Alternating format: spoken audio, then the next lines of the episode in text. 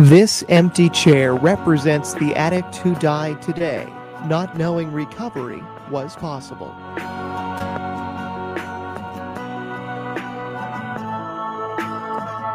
Hello, hello, hello, hello, and welcome to uh, episode of the Empty Chair.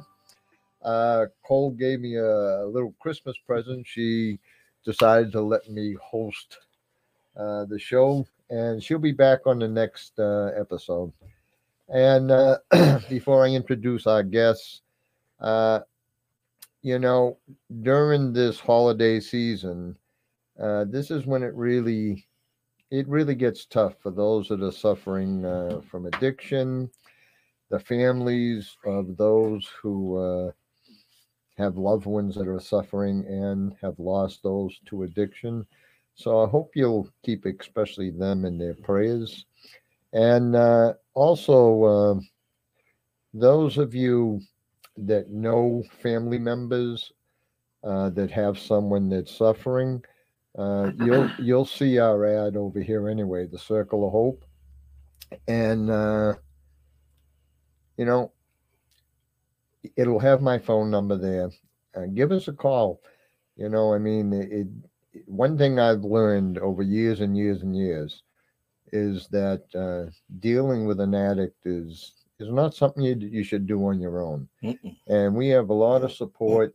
So uh, it's got my phone number. If you feel a little nervous about taking that first step, then just give me a quick call, and we'll talk. And uh, if you're not ready to sit down with our weekly group, then uh, Fran and I will invite you over the house, and we have a little one-on-one to make you feel a little more comfortable about it. So uh, don't be afraid to give us a quick call. And that being said, uh, it's kind of nice to be back. Uh, nice to see you, Lou. It's nice to have you back. Oh, thank you. Yep. And uh, what I had, what we have today is uh, we have two guests. One's a repeater, uh, Reggie, and the other fella is Joel. Is it? But you keep calling him something else, didn't you? I call him Guido. Guido. Yeah. Do you like Guido or do you like Joel? I like Italian food. All right. So should I just call you Meatball? yeah, there you go. All right. So what we're gonna do Uh. is uh obviously you guys uh have a connection, but what we'd like to do is maybe just take, you know, about 10 minutes. You can Mhm. kind of refresh everybody, uh Reggie, on your story, and then we'll go to Meatball and uh we'll listen a little bit here. And then I'd like to hear your connection. And you know, I know everybody always has a story about, you know, the bad times, and I know we have to hear that Mm. but me, I'm more into the miracle of recovery. Oh yeah. And I know you guys have got a lot of years in, and that's the part I like. I like, you know, to me, it is the miracle of recovery, and I like, I like to have people Mm. emphasize that so that they know that there is uh, life after Yeah. addiction. Yeah. So Reggie, we'll let you get the ball rolling. All right. Well, thank you, Phil. Uh, Cole, I see you. You're out there. Hi guys. So how you doing? Um, Cole, I ain't got my glasses. I can't see shit. I was trying to figure out how to comment back to you, but I couldn't do it. And uh, I I wore this hat just for you because you always wear those special hats, and uh, I was looking forward to seeing you. But I hope you feel better soon. And I'm sorry you got stuck with somebody other than Cole. that's okay. That's a good, good, uh, good person to get stuck with. So yeah, I guess I mean I just uh, tell you a couple days ago uh, I celebrated 31 years in recovery. Awesome. and um, you know it's one day at a time and i'm not confused about that and sometime you know sometimes people say that you know clean time doesn't count because we only got today and it's true that uh, we only have today but if you don't think clean time counts get some and then Mm. we'll see um, but sure just uh, like phil said uh, it's no don't want to get into like all the stuff that I did. I just can tell you that I started using um, a liquid substance when I was 12 years old. Stole a bottle of whiskey from my my stepdad and hooked up with a friend of mine, and his older brother was a, uh, you know, he's in a band, and he had a coffee can full of this leafy substance. We thought we'd try that out, and uh, like an addict was born. You know, I was off and running, and I chased that feeling for many years. Uh, so 12 years old, I started using, and uh, at 30 years old, I finally figured out that I better change my life or I was going to die. and through that time, I just, you know, I spent a lot of time in and out of prison and uh, jackpots and no, no longer welcome, you know, at family events. Sure. Um, Tell me, Reggie, just uh, nasty. how far did you go up the drug chain, so to speak? I know you did alcohol, and but yeah. I mean, was that your your drug of choice, or did you move on to bigger and better? Yeah, bigger and better, we called it. Yeah. Yeah. Now, it's funny you ask that because that's kind of how things went for me. I, I would make new rules for myself. Well, you know, I'm, at least I'm not that bad because I don't do what that person sure, does. So, sure, sure. you know, I'm not living under the bridge and, Right. you know, those kinds of things. So, you know, over the years, I just continued to break my own rules and I'd try another drug because somebody would say, oh, you got to try this. And, Right, right. So I kind of became, you know, like uh, the old commercial, you know, let Mikey try it. He'll, he'll try anything. And that was kind of how I was. And Yeah.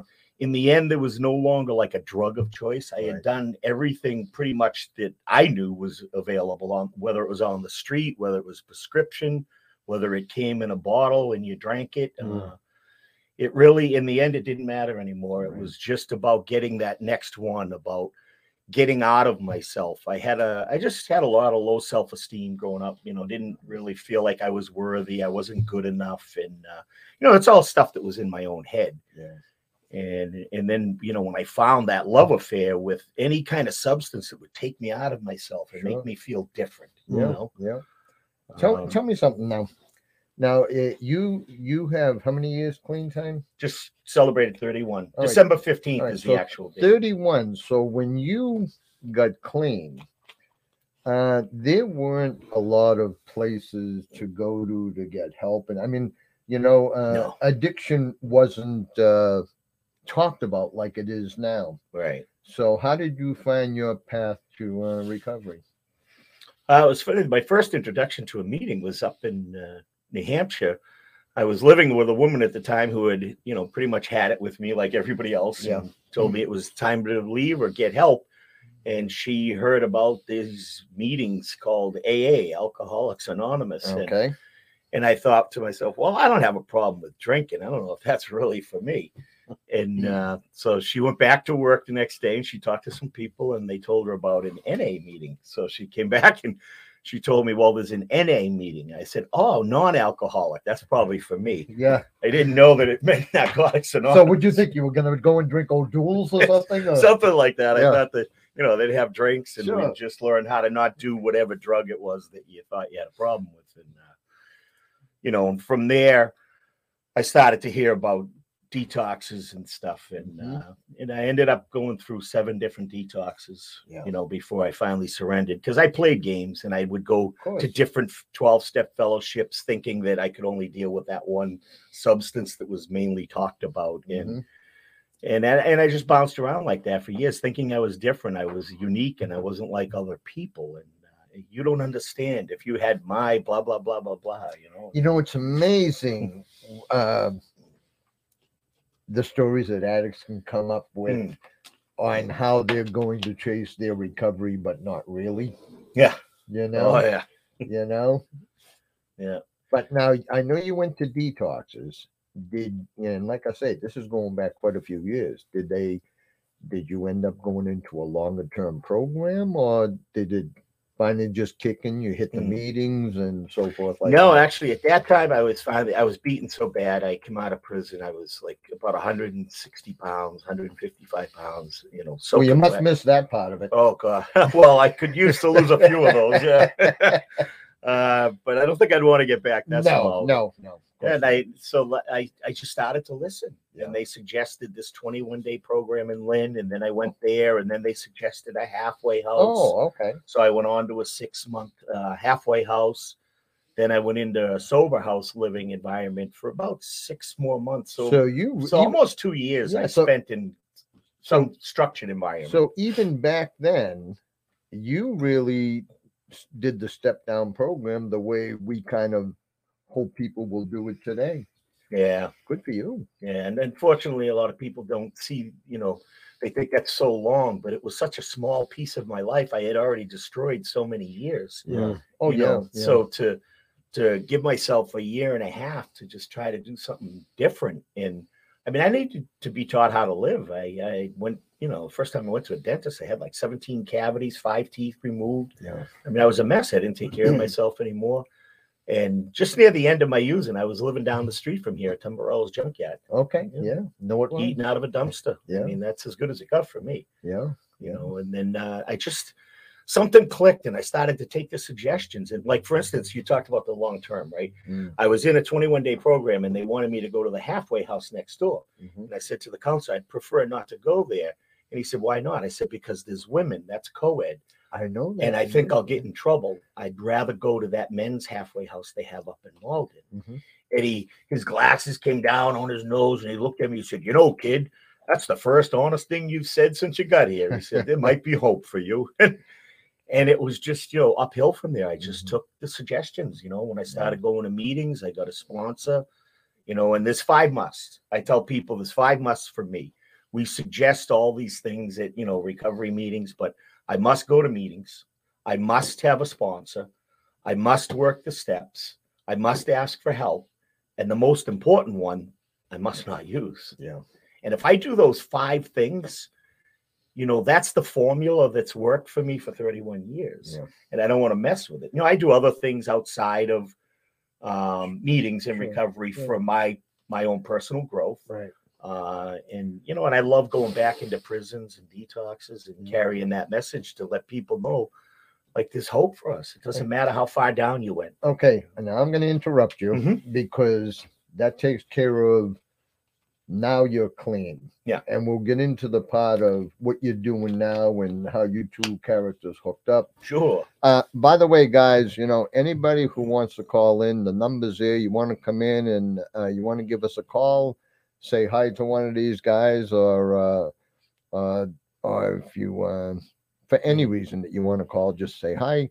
Uh, you're welcome to do that. The number's there.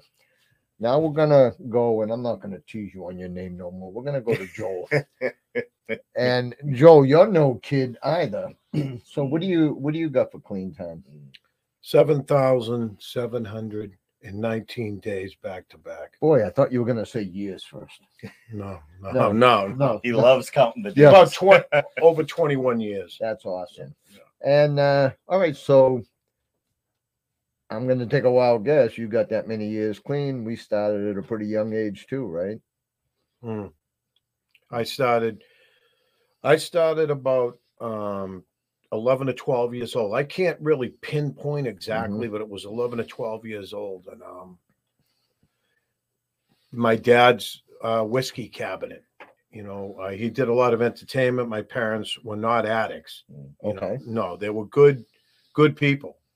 You know, and um, I was brought up in a good, a good family. And from the second I took that first sip, I I didn't realize what I was in for. I call it a roller coaster ride. Okay. For 31 years, I used Wow. of my life. You know, I know. I know you think I'm like 39, but reality is I'm 66. Yeah, I, yeah. I, I- I, think you're 39, like I think I'm 39. You know, and times two. exactly. Yeah, And I say to people all the time now, and I know for me, excuse me, the clock's ticking, man. And um, I enjoy life today. Like I, my roller coaster ride, jails, institutions, man. Yeah. I'll never go there. I'll never be that bad. Yeah. Never. Mhm. I'll never be that bad. I'll never be homeless. You know, and everything I said that I would never do, I did Yeah. because I got high. Yeah. Whether it's liquid or powder, whatever form insanity that you use, I'll be whoever you want me to be if I put one in me. Now, you know, a lot of, you know, I know a lot of uh, people get addicted, you know, it's a genetic thing and that.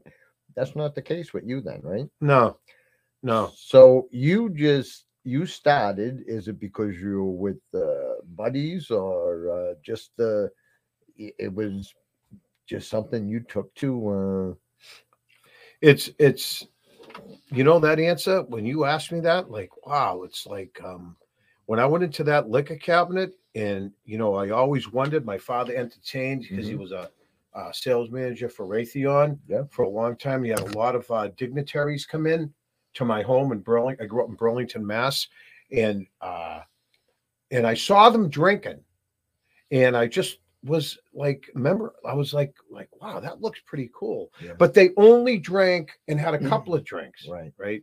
Mm. I didn't know that, you know, what was going to happen to me in the future when I took one. We say in a fellowship, one is too many and a thousand never enough. And like that was me right from the get go. I could never just have one. And I didn't understand that, but I didn't think I had a problem, Phil, Right. for real, No, I I can believe that. you know?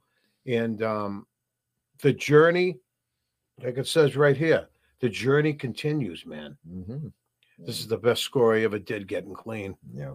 you know? And um now you started at a young age. Uh, how did this affect your parents or you and your parents and so forth? It's funny you asked that, right? I say a lot of funny things. Wow. it's it, and in reality though, it's not funny because No, like of course not. like listen, I was brought up in a Catholic family. Mhm. Um, I wore a suit and tie um, to Catholic uh, religion school, Catholic school, and growing up in Burlington. Um, I was a good student. Um, I had a scholarship to play baseball Well, you know. Um, but what happened was, I, I just I, when I crossed that line, I like to say, like I crossed that line when I got a scholarship to play to play baseball. Mm. Um, getting high was more important in my mind because it was an all boys school called Austin Prep oh yeah. at, at the yeah. time. At the time, and I Mm. told my dad, the scout, right in my home in Burlington, I'm not going. And my father's face just dropped to the ground because when that guy left, the scout left, and he says, "What the f did you just do?" I said, "Dad, I'm not going to an all boys school, man. I'm not going to do it. I want to be with the girls, and I want to do my thing, right?" Mm-hmm. And mm-hmm. from that point on, my father kind of was a little different with me for the next few mm-hmm. years Yeah. because my addiction um, escalated. All right. Did they ever get to the a point where they knew your your addiction was out of control and they had to cut ties with you, or or did they continue to enable you, like I've been so famous for doing? What what was what? How did what was the relationship develop as your addiction developed? You know, people say, you ever hear the cliche, old school? Yes. My parents weren't old school. They were just like, you're going to do the, we, wa- we want to bring you up to do the right thing. And when I was doing drugs, basically, I did the wrong thing. Mhm. So my my dad was like, you know, um, he just cut me off in a night in a nice way, I guess you could say like that. I, I, won't say I guess. He just told me, um, if you just keep your grades up, graduate, go to college, you know. But Phil, it's such a I was on such a roller coaster ride. You know, not not only that, my father owned a liquor store, Oh. you know, Mm. and I worked there Oh my Right. and everything was free Mm-hmm. and it kind of um made my addiction even worse but i didn't think i was that bad you know but 1993 when you asked that i just was thinking about that i'm sorry but in about 1993 my sister and my father says you're going into a detox or you're out of the house and we don't want nothing to do with you Now, 1993. How old were you then? Oh, Oh boy. i was about let's see Nobody said there was going to be tough oh, questions. Uh, huh? 40 Okay. somewhere around 40 Oh, I- I- really? I, don't know Okay. Well, s- i'm 66 All right. I can't, So, so you, so you were no kid. no. Okay. So I was so bad. So they took me up to Hampstead, Okay. Sure. right? This is the, I tell the truth. I don't sugarcoat this, right? Okay. So they took me up there, and I'll never forget this because people out there that have like family can hear this, man. So mm-hmm. I'm sitting there, and my my my father's right next to me, and my sister, and the nurse comes out and she says to me, "How much cocaine do you do a week, Joel?" Right? And I looked at her and I said, uh, about a thousand dollars back in 93 right and i looked over to my left and my father and my sister had tears rolling down their eyes so bad man Mm. and that was what i call the spiritual awakening that i didn't even know about back then when i saw my sister and my father crying when i Mm. told them how much money i was spending on coke back then yeah. that was my first Mm. introduction to I think I have a problem. Really? That was also seeing seeing how it affected your dad Yes. and your sister oh my god, made yeah. you realize, oh shit. Yeah, like because when you're getting high, who am I this is what goes through most people's head. Who am I hurting? Exactly. Right. Oh yeah, yeah. Who am I hurting? Right. Right? You hurt your family, you hurt your kids, you hurt society. Yeah well, you know, I, I used to Mm. say that just about every addict probably affects at least 50 people. Yes. Oh yeah. At least. Yes. Yes. All right, so you're in Hampstead, and now you, for the first time, you realize you're not just a social user, you actually do have a problem. So, what happens next? So what happened was, so Hampstead, right, wouldn't accept me because back then you had to either do heroin or drink. Yeah. So my my my father said, "Well, where can we bring him?" So they took me to a place in Woburn, Massachusetts, which is not even there anymore, the Choate Hospital, which had a detox, and I stayed there and I did good and I stayed clean for four four months. Mhm. Yeah, not just not to interrupt you, but what he was saying was very true, really, up until recently. Yeah. If detoxes or places like that would not take you unless you were using something that had withdrawal, and theoretically, uh, Coke doesn't have physical withdrawal. Yeah, figure that out. it's up here, but Yeah. the- but I'm sorry, I just wanted people to understand why Yeah, why they good. turned you down. Yeah, and so the journey continued, Mhm. and uh, so I stayed there and I got clean for uh, I stayed clean for four months, and um, Mm. after that, it's the old the old saying that you'll hear if you've been around here long enough. You know, someone comes up to you and you're not hanging around with the right people, and they say, "Hey, Joel, come on, just do one." Yeah. and the devil was right there and i did one and i was in jail from 94 to 1998 in and out in and out in and out right and then when my father passed away um, in 2010 um, on october 10th 2010 uh, this the day he the day he died they called me well, back then they didn't have cell phones we had these thing called Sure. beepers Yeah, I remember them. so my aunt beat me and i went down to burlington and my father's laying i tell the story sometimes not much but my father was laying on a gurney dying of cancer looking out his beautiful townhouse in burlington and his last wish to everyone there was i want to see my son joel before i die Mhm. So I went down in an unregistered, uninsured car because I would never get caught. Mm. You know, right? I got down there. He's laying there. I said, Dad. Right. And they're all saying, Joel, he's not going to talk to you because he was gasping for breath. Right, was on his- right, right. I go, Dad. Right. And he jumps up, stands up on the floor, looks at me, and says, I'm going to go brush my teeth. Goes in the bathroom, brushes his teeth. True story, man. I got chills thinking about Yeah. this. Comes back, lays back down on the gurney, goes like this to me, takes my head and puts my head down to his mouth and says, I want you to get clean for your family and my grandkids, my, my kids, Mhm. right? And then he went back into the coma toast like. And that was the last thing he said to me. So everyone down there told me that they Chokes me up a he little. wanted me to come down so he could say goodbye Yeah. to his son. How sad is that, man? Well, uh, tell me something. Did that do it? Two weeks after he died, I got clean, and here I am. Good. You know what I mean? Our, my clean date is November 4th, 2000. Mhm. I'll never forget it, man. That, Mm. that was like my father. And and for people out there, you don't have to wait till you're 45 years old to get clean like I did.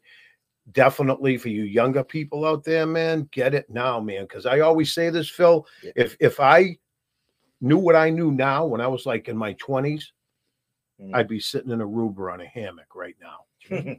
You Sure. know, All right, you know what we're gonna do? We're gonna take two minutes.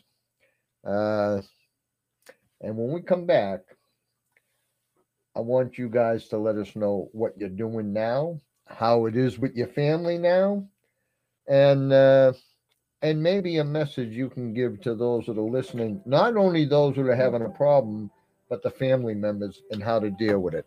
We'll be right back, guys.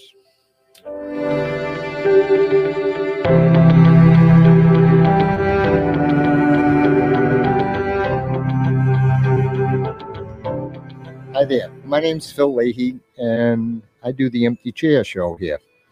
And as much as Fran and I have enjoyed doing this show, our real passion is with where it all began the Circle of Hope, my support group for the families of addicts. I learned a long time ago that dealing with an active addict is just too difficult. So we invite you to join our group, the Circle of Hope. Uh, give me a call, 978 886 2949, and you'll see our banner on the show anyway. And, and give me a call, find out what it's all about. You know, if you don't think you're ready to sit into a group, uh, Fran and I always invite people uh, over to the house and we sit down, have a one on one, and we talk about a plan you'll have to set up, how to deal with someone in active addiction, or, or just give you a chance to vent. So, I mean, if you or someone you know has dealing with a someone in active addiction, reach out, give a call, take the first step. I promise you that it won't make it easier, but once you understand what it's all about, you'll be able to deal with it a little bit better. So again, 978-886-2949. Just ask for Phil. I'm always available 24/7. Thanks, and we'll see you on the empty chair. Bye bye.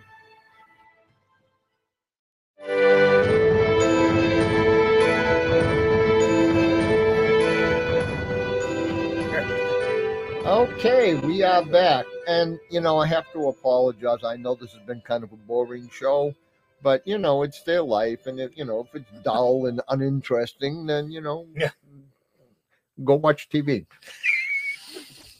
I wouldn't recommend anybody live it. Uh, guys, I, I do thank you for coming back. I, you know, I've known Reggie for quite a while, and actually, I didn't realize, but I, I have met Joel uh, because it's uh, it's quite a family. Uh, you meet people that are involved in it, and uh, Joel reminded me that I met him at one of my daughter's celebrations, Mm. and uh, so it's always uh, like I said, when I see someone that has that kind of clean time, it's you know, it's it it gives me hope for a lot of the people in my support group that Yeah. their kids are still struggling. So it's Mm. always it's always a good good feeling. Yeah, it's funny. And- Cole and I were chatting uh, the other day and said, "Oh my God, put us all together with her. Yeah. We had 84 or 86 years. Yeah, like, yeah. Wow. Well, That's gonna be speaking a of lot which- of years sitting in this room. Yeah. Speaking of which, Cole's on the phone. Go ahead, Cole. What do you Hi guys. what do you Hi, want? You like the hat? I do, I do, and yes, it is 86 years between me, Reggie, and Joel. Well then that, that makes it 87 with mine then, right? Yes, I think he just put us over a hundred. yeah, amen, amen. So I'm not sick. I was just um, doing that precautionary because I was near someone who had COVID.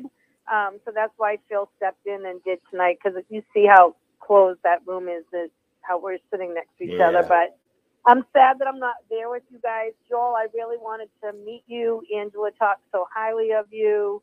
And uh, Reggie, I really wanted to see you. But you know what that means, Reggie? It just means you got to come back and do another show with me. Gotta come back. I'm more than happy yeah. to. So what do you mean Yeah, you were and- doing like that responsible thing and caring about others? Yeah, Oh my absolutely. Yeah, yeah. I, I, I don't have that problem, Cole. yeah, well, Phil, it's good to see you in there. I just wanted to wish uh, Reggie, Joel, and especially Lou, because I'm not there, very Merry Christmas. Same to you. And man. um, Yep. it's been a fun show to watch. I love you guys, and I will talk to you all soon. Great. All Thank right, you, lady. Paul. Take care. All right, Take Merry care. Christmas. Merry Christmas. Merry Christmas. We'll see you Merry soon, Christmas. hon. All right. Uh, that's great.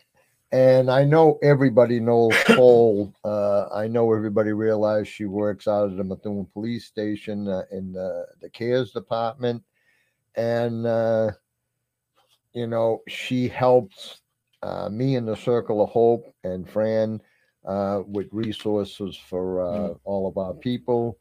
And she, uh, not only did she take over this show from me and doing better, but she also took over uh, MVP ASAP for me and has really brought it to a new level. So uh, obviously, uh, Yeah. I have a weak spot for Cole Welch. No. Yeah, and uh, yeah, we, uh, me and Fran, we just love her to death. Okay, guys. All right, now, uh, you know, I, I mentioned a little bit about family, and you know, I don't know if I ever asked you, Reggie.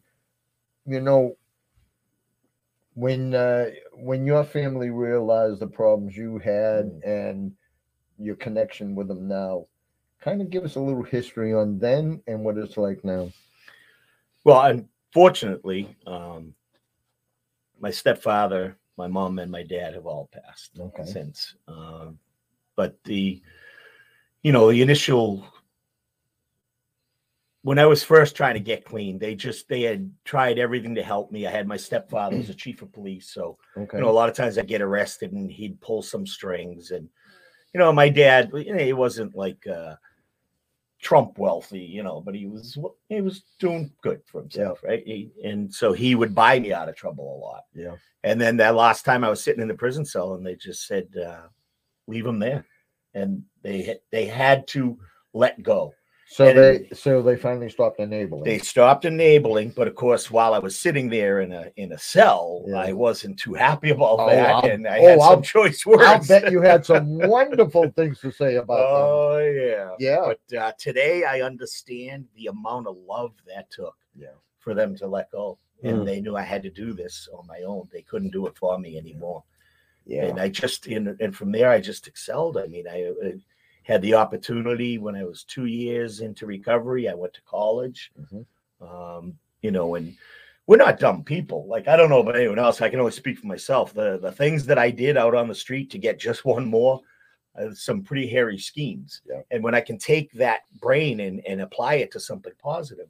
So I graduated with straight A's, you know, from Yeah. college. You know, it's funny you say that. I remember my daughter, one of the things she always used to say to me was uh, being an addict was the hardest job she ever had. Oh God, yeah. It was like 24 7. Yep. And It the was- schemes. Yeah. Yeah. Yes, I you know I left that. excuse me, I left there, and uh, you know my first job I, I was at for a couple of years, and then I had an opportunity to work for the company I work for now. I don't, don't really want to throw it out on there, but it's in the aerospace defense industry, and I designed Throw it out. missiles and radar systems. Yeah. Uh, and you know, well, you know, it's my life for Raytheon. I work for Raytheon, and uh, Hmm. you know, I never thought in my wildest dreams I would be like doing this kind of thing. If you told me that like 31 years ago, I'd have told you whatever the hell you're using, give me a whole bunch of it because Yeah. you're insane. Yeah. And you know, Well- and, and things can happen. Well, tell me now, the family you have now, Mm. what's that relationship like that? I mean, how did they look on you? You know, some people can never get over the fact that Mm. someone was an addict, and it don't matter how many years clean they have. oh yeah. So, what's your relationship with family? Well, have? for my parents in the past, the Yeah. first couple of years, I was still kind of like not really welcome around, Yep. and that took some time. sure, which is fine. But now all I really have left is a couple aunts and uncles Mhm. and uh, my my younger three younger sisters, and Okay. they're all proud of me. And Good, you know, good. They respect me for what I've done. They tell other people how proud they are of Mm-hmm. you know where I came from.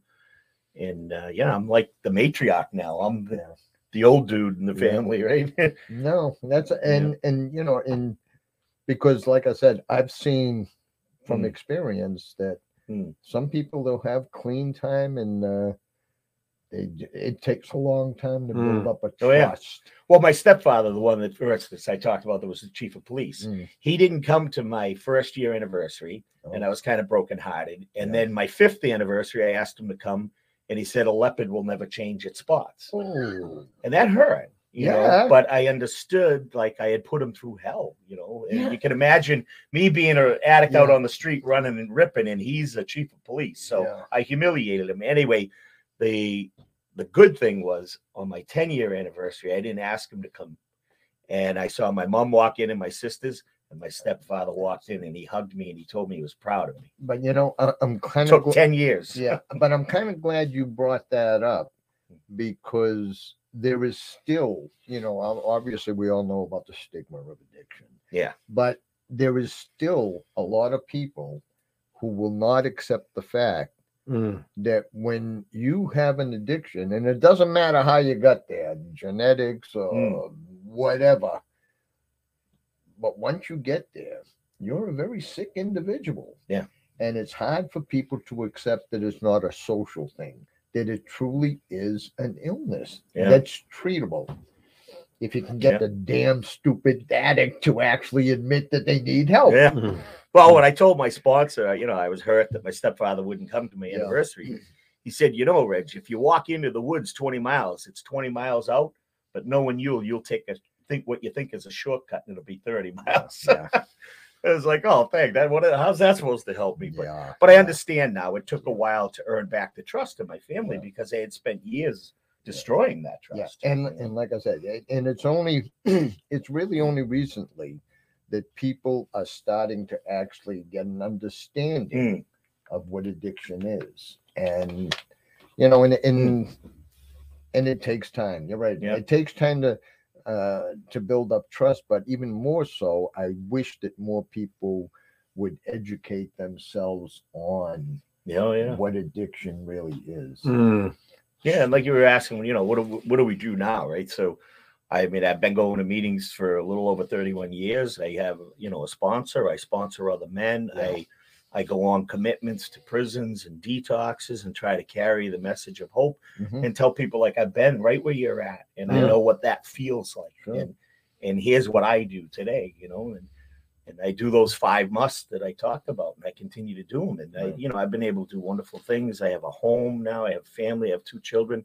And I just want to mention this too because, uh, you know, it's hard. Like my mom said to me one time when I took her out to make amends. Right, that's part of this process. And and I told her that I was sorry for all the years of hell I put her through, but I know she's heard a million sorries. But I'm going to do my best to be a son Mm. that she can be proud of. And she told me that she used to lay in bed at night and wait for the phone to ring to find out that I was dead. And Yeah. that like crushed me. And she said something interesting. She said, Someday you'll you'll understand. You'll have a child just like you. And my daughter's now coming up on six months in recovery. Oh, And I used to lay in bed waiting for the phone call that she was gone. Oh, believe me, I know the feeling, my friend. So like it's come full circle now, and I Yeah. understand that like that. That's just the pain and misery that I Yeah. that caused everybody in my life. Yeah. And now, you know, thank God, you know, my daughter grew up with a parent in recovery Mm. and and Someone knew where to go. when Well, like I time, say, you I know. mean, she did have the benefit of having someone who understood what addiction was. But I'm she's died twice and been brought back to life. And the last time was, uh, you know, six months ago. And I, I was watching TV and I saw her boyfriend's name come up on the TV because of that caller ID. Yeah. And I went into panic and I couldn't answer the phone. And my wife's looking at me. She says, Why won't you answer the phone? I said, I'm afraid. Yeah. Mm. And she and he told me that he found her dead and he he had two shots of Narcan and he's not an addict. And two days before my daughter OD'd, he got the brainstorm that he should probably keep some in the house. Good And if he hadn't gotten Yeah. I- what I tell him is a message from God, yeah, my daughter wouldn't be here today with almost six years. That's That- six months clean. that's great. Wow. And she's uh she's working a program. She's doing good. She goes to meetings and um, she, you know, she's funny. She says to me, you Now, know, is old- there any how- meeting I can go to where they don't know you, Dad? Yeah. How old is she, Reggie? She's 23. Ah, Wow. right? 24. 24. She's 24. Wow. And now her boyfriend, they're still together? Or? Yeah, they got back together. He's giving her another chance. She just got a cat, Felix the Yeah. cat. They named it. And, Yeah. uh, remember the old freaking cartoon we used Yeah. to watch? I keep, should have a I keep hearing that Felix in my clock. head. Well, that kind of gives you an insight of what parents go through. Oh my gosh, yeah. but you know what? She knows because I learned the lesson from what my parents did. Sure. I don't enable her. I Yeah. give her the tough love, Yeah. and um, and so far it's working. You That's- know, because I'm not gonna, I'm not gonna co-sign a death warrant, No. and it, it's hard as a parent. You know, yeah. any parents out there listening, please understand, especially during the holidays, it's the hardest thing to do is to say no to your child. And But saying yes could also be hurting them. right. And and you know, something that we learn over the years, you know, and uh like I'm not a believer in detachment. I think you have to keep the uh, lines of communication open. Oh yeah. Uh, and there's a fine line between enabling and supporting. Mm. Right. And with parents, it's even harder to find that. Joel, Yeah. all right, let's uh let's hear now. I know you you got clean and uh you, you know you you really got a great gift from your dad. Mm. So family wise now, I mean, how are they with you? Are they all on board? Did they all really re- believe Mm. realize the miracle you uh, accomplished or what? uh, uh my my family is so proud of me Yeah. um i can like i'll just step back like just a little like when my parents died and then i got clean and here i am like my family has a lot of lo- like long time aging longevity we Yeah. should call it so my uncle passed away at 96 back in 03 03 i joel had the honor when my family asked me to do the eulogy What? right Mm. and i wrote a big thing and long story short i'm still humbled to this day. I'm humbled on any i'm humbled to be here. I'm honored to be here. And i i did the eulogy and everybody my whole family my aunts and uncles my family came up to me they were all in tears. They had them crying. You know what i mean? Because my it doesn't run in my family. Mm. so like then my uncle passed away a couple of years ago at 96 my other uncle my aunt died at 102 my other one died 101 last year No kidding. Yeah. Wow. so I all got to go there and I all got hugs. And Joel, we know what you're doing. They're not addicts. They tell me. We see you right on, uh, like on Facebook. I'm carrying the message tonight and I'll just show like the Billerica House of Correction or something Mhm. like that. And I'm not tapping myself on the shoulder for that in any way. I give back what was so freely given to me. Because if it wasn't for people like him that came before me, my family wouldn't be around because I wouldn't be clean, Right. Phil. Mm. I needed evidence. And he is one of the ones that gave me evidence. Okay, well, why don't you tell us about the connection between you and Santa Claus here? Yeah. So so me and Reggie, right? He's known me now over 20 years, Mhm. right? Yeah. He's my sponsor, Okay. all right? And we're like, Don't know if that's a good thing. well, well it is a good he knows that. He's just kidding, right? I don't know. I He's take like- very. I, I know Se- Reggie's a very serious person. I mean, I I mean, he looks like my big brother, but really he's my little brother. yeah. yes. You know what I mean? Because I'm older, right? but I'll be forever grateful for him Mhm. for showing me the way and not sugarcoating it. Sure. You know what I mean?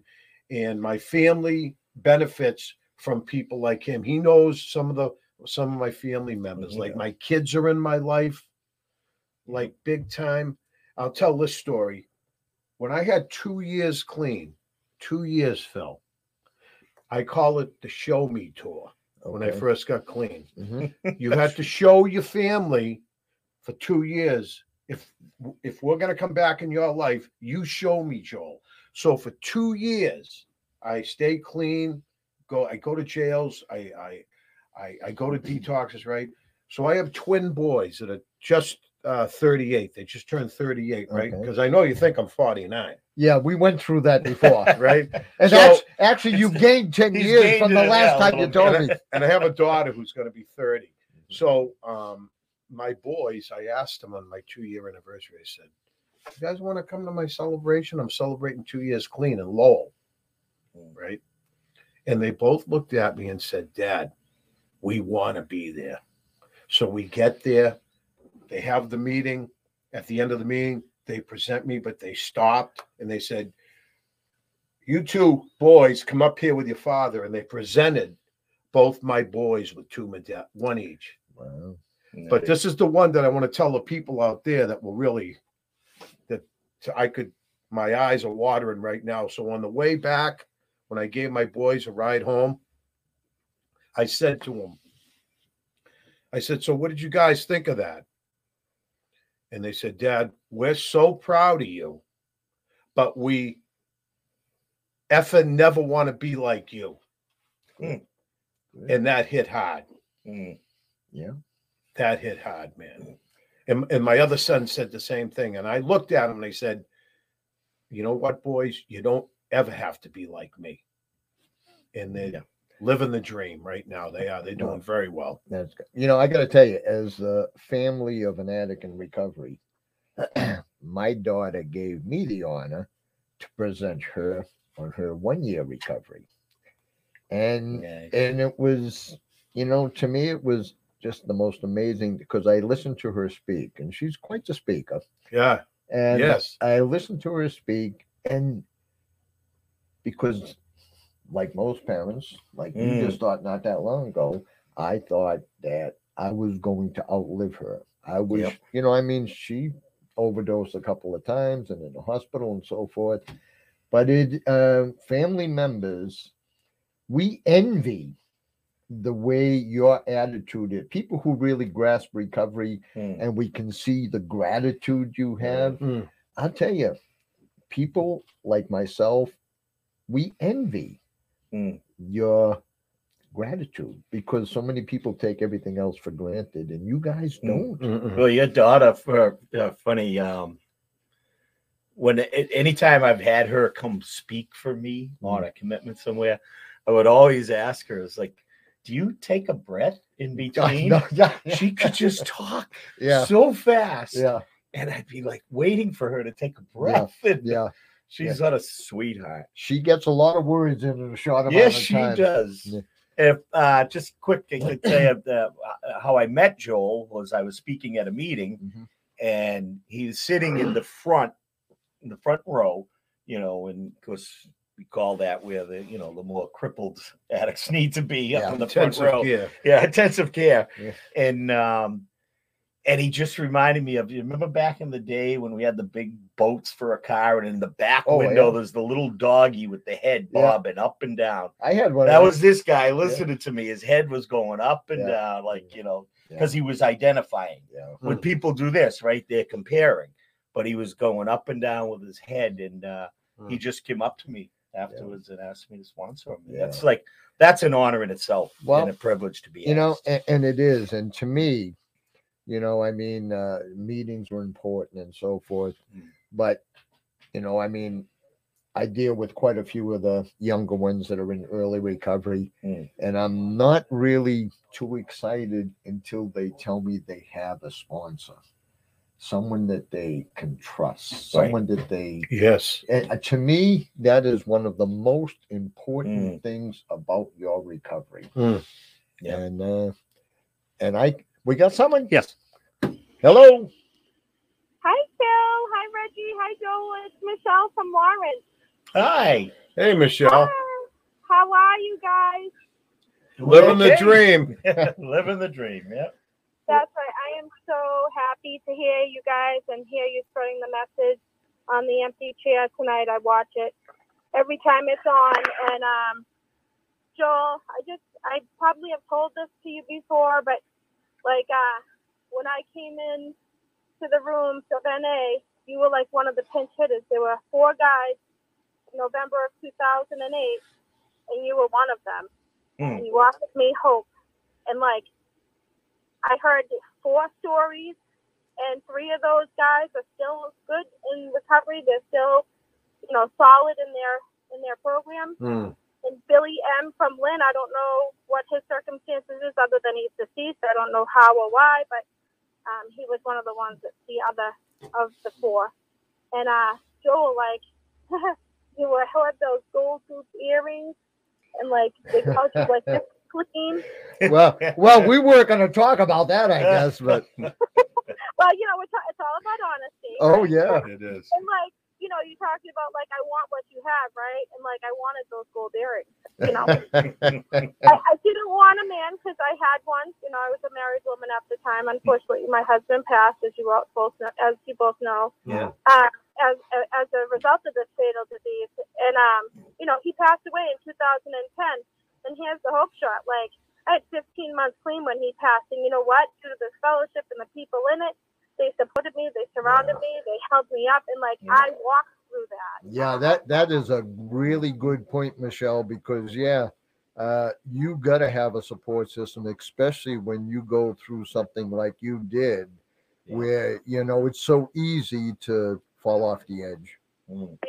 And then Reggie, I, I don't want to leave you uh leave you out. Oh, leave them out. Leave It's out. okay. Um, so Reggie, you know you've been around long enough for the guys that you know have come after you in the in the woman to uh and you know your your truth and your honesty is so raw and it, and it brings me back to you know when I spent some time at MCI Framingham and you know my parents you know used that tough love on me too you know and I was feeling the concrete walls and I'm like it can't be the drugs Yeah. as I'm taking opiates, you know, and uh, because I didn't, they didn't offer, you know, um, you know, maintenance in the in the institutions at that time. Yeah. But um, you know, and uh, you know, I just, um, you know, you were always a solid guy. That even though you had 31 years, like you were relatable, you know. Or well, now you, I still related to you, you know. heck And you- you know, when uh, you were talking about your parents, like, um, like my mother never made it to a meeting to see me celebrate, and I was always like, I didn't understand, you know. And Yeah. uh, today, you know, it's part of her process, you know, and like, um, I just celebrated 13 years. Yeah, baby. Yeah. Thank Congratulations. you, thank you. And then in that same month, my mom passed away, you know. But um, you know, Sorry, I. I uh, she had cancer, and you know, cancer stinks, and you know, but uh, Yeah.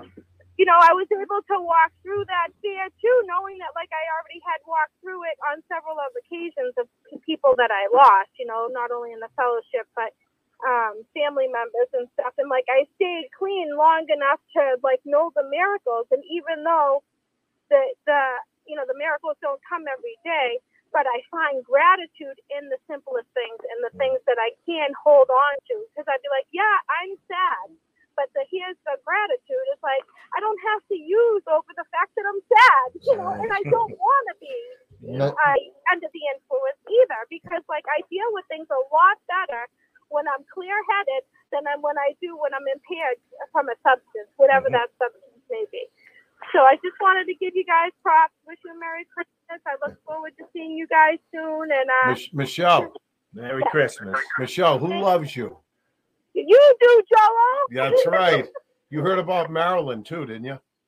What's that? Did yeah, you- I did. Yeah, yeah, I did. Yeah, she was. She passed a couple of days after my mom, actually. I'm Um, devastated, man. Yeah, yeah. But you know, tell your lovely wives I said hello, and you know, give them I a big will. hug from uh, Michelle C from Lawrence, and uh, I look forward to seeing you guys soon. All right, thanks. Thanks, sharing. Michelle. thanks you. for Merry calling, Christmas. Michelle. Bye. Take care. Bye now. Hmm. Uh, so we ain't got a whole lot of time. So what I'd like to do is we'll start with you, Joe, and kind of give these people out here, it being Christmas, kind of give them a hopeful message. Yeah, I'll give you a hopeful message. All right. Like, uh, first of all, thank you for having me here. Right. And um, life is good.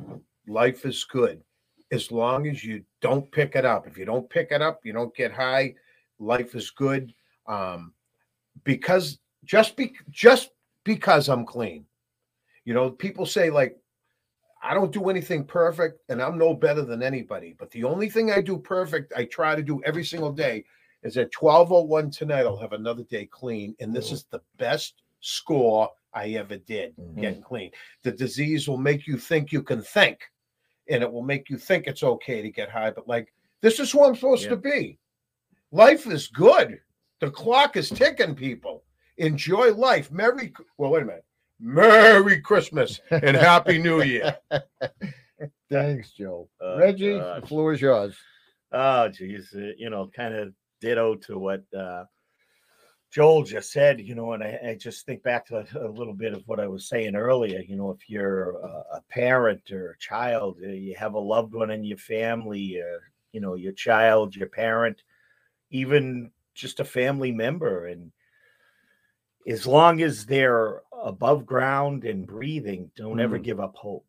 Like um, Mm. I've seen people just go to like bottoms that you wouldn't believe, and and it just takes that one spark of hope to bring them back to life. Uh, I know that from my own experience sitting in a jail cell and thinking that it was over, and you know just just love them up and Yeah. pray for them, you know, and uh, you know, I believe that you know prayers are answered, and and as long as we're breathing, there's always hope for people like us. And they, you know, it's just my sponsor used to always say, "Don't, right? Don't ever give up before the miracle happens. That's Don't right. give up one day before the miracle happens." Well said. Yeah, I and I'd like to wish you all a merry, merry Christmas, uh, happy holidays, uh, whatever, happy Hanukkah, and let's all hope for a brand new year that's happy for all of us, and we can uh, get back to some kind of normalcy in life and have pandemics go away, and let's get back to normal. A lot of I- I fishing. And you know, guys, uh, I don't do this show very often, but I'm glad I got to do it with guys that were at least born in the same century as me. Anyway, Yeah, and uh, and got, you know, uh, folks, before before we sign off, you know, you know, these guys have been clean for a long time, and there's more available out there now for treatment than there was Yes. back then yeah, there's more people that can help you. Uh, you know, Cole has mentioned it numerous times that during this pandemic, uh, unfortunately, uh, substance abuse has been put on the back burner. Mm, Well, just so you know, and substance use has got substance worse. use, and just so you know, that overdoses during the pandemic has increased 30% Yeah, because uh, you know So people sad. are isolated and so forth. There's so you know we're not the flavor of the month anymore, but people are dying, and there's no need for it because there's help out there. mm. So the message I want to give to you guys on this holiday season is whether you're using or you're in early recovery or you're the family of someone who's using, take that first step. Make a phone call. Reach out. You can't do it by yourself. Don't hide it. There's no shame. Mm. You'll see my number up there all the time. Give me a call. If I Yeah. can't help you, we have the resources and I can send them to you. Nice. So that being said, again, guys, thank you. Lou, as Thank you. always, uh, I missed you. It was nice being uh, being here with you again. Good to have you back. And uh, Yeah. I'd like to wish everybody a Merry Christmas and uh, Happy New Year. And bye bye. We'll see you again on the empty chair. We'll see you soon, Cole. Take care.